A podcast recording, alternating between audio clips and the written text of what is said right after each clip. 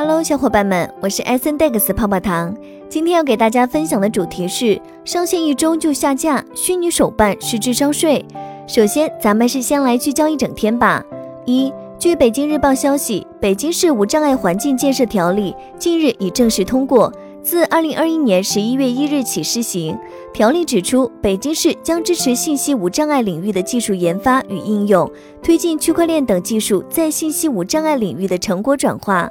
二，据央视新闻消息，中国北斗应用大会昨天在河南郑州开幕。中国卫星导航定位协会会长于贤成接受央视采访时表示。现在北斗系统正在加速与其他新技术融合，特别是与区块链等战略性前沿技术的融合，成为打造新基建重要的赋能手段。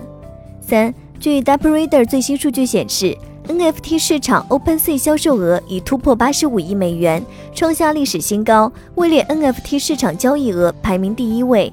接下来的深度文章来自商业数据派，作者周文斌、罗宁，敬请聆听。从上线到下架，数字手办只是经历了短短一周的时间。在许多人看来，在广大网友睿智的洞察中，这波智商税收割的并不算完美。但数字手办和虚拟头像有什么区别？NFT 还会有什么花样？九月二十二日，知名国漫作品《镇魂街》在官方微博上宣布，通过蚂蚁链发布曹彦斌、曹玄亮和许褚三款数字手办。据了解，这三款数字手办价格均为二十五点九元，每个实名账号限购一份。其中，曹彦斌发行四万九千九百九十个，曹玄亮、许褚则分别发行五万个。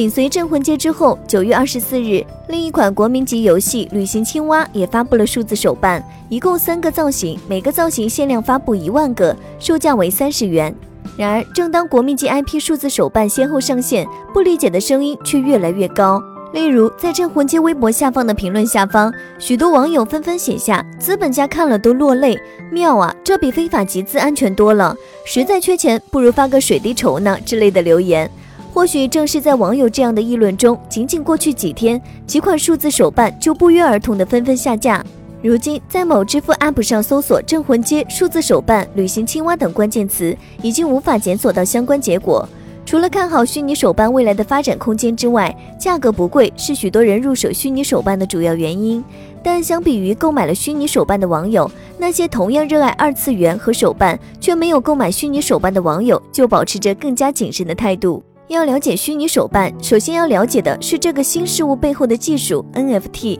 及非同质化代币简称。虽然听起来很复杂，但其实并不难理解。假如你和你朋友手中各有一张普通的百元大钞，那么即便互相交换，也并不影响各自的价值。但假如对方手中的百元大钞附带有史蒂夫·乔布斯的亲笔签名，那么它便不再是普通货币，也不再和普通百元大钞价值相同。这张拥有签名的百元大钞便被称为非同质化代币。NFT 就是这个百元大钞上的乔布斯签名。不过，它的目的是为了方便网络中的数字艺术品交易。虚拟手办正是借助近两年来 NFT 的火热，才出现在大众视野当中。在过去，只存在于虚拟世界中的手办图片是无法正常售卖的，因为一旦将这些图片上传到网络中，任何人都可以复制粘贴，随意得到虚拟手办的任意数量的拷贝。所以，这些图片的创作者想要获得收入，只能依靠靠作品在社交平台上的流量或者广告进行分成收入。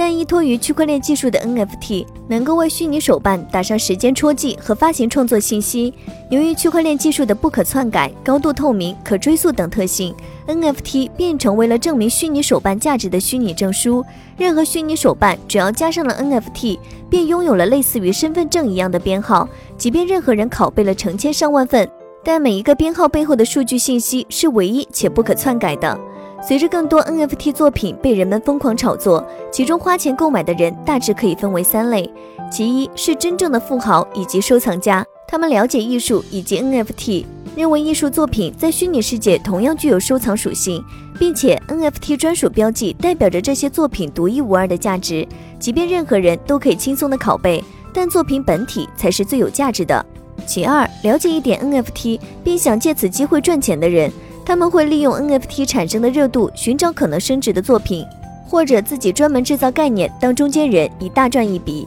这群人中，大多数都是带着赚一大笔就走的心态加入这场狂欢。其三，毫不关心 NFT 技术的纯粹投机分子，他们完全不明白 NFT 技术，也不了解艺术，但能够在狂热的人群中寻找机会下手，通过赌一把的方式寻求一夜暴富或者输到一无所有。以虚拟手办为例，如果你认为虚拟手办的价值在于 3D 建模本身，但这个 3D 建模却可以被任意复制的无数份，让每个人都能得到和你一样的东西，3D 建模本身并不具有唯一性。而如果以背后唯一代码作为核心价值，那么作为实际购买标的的文艺作品就失去了意义。因为区块链的代码其实可以贴在任何一个东西上，甚至不需要贴在任何东西上，就像比特币一样，并不影响它的价值。这可能也是绝大多数二次元手办玩家并不愿意为虚拟手办买单的原因。他们并不将其当做一种手办或者 NFT，而是将其当做一种数字产品。在知乎关于虚拟手办的讨论里，有用户评论道：“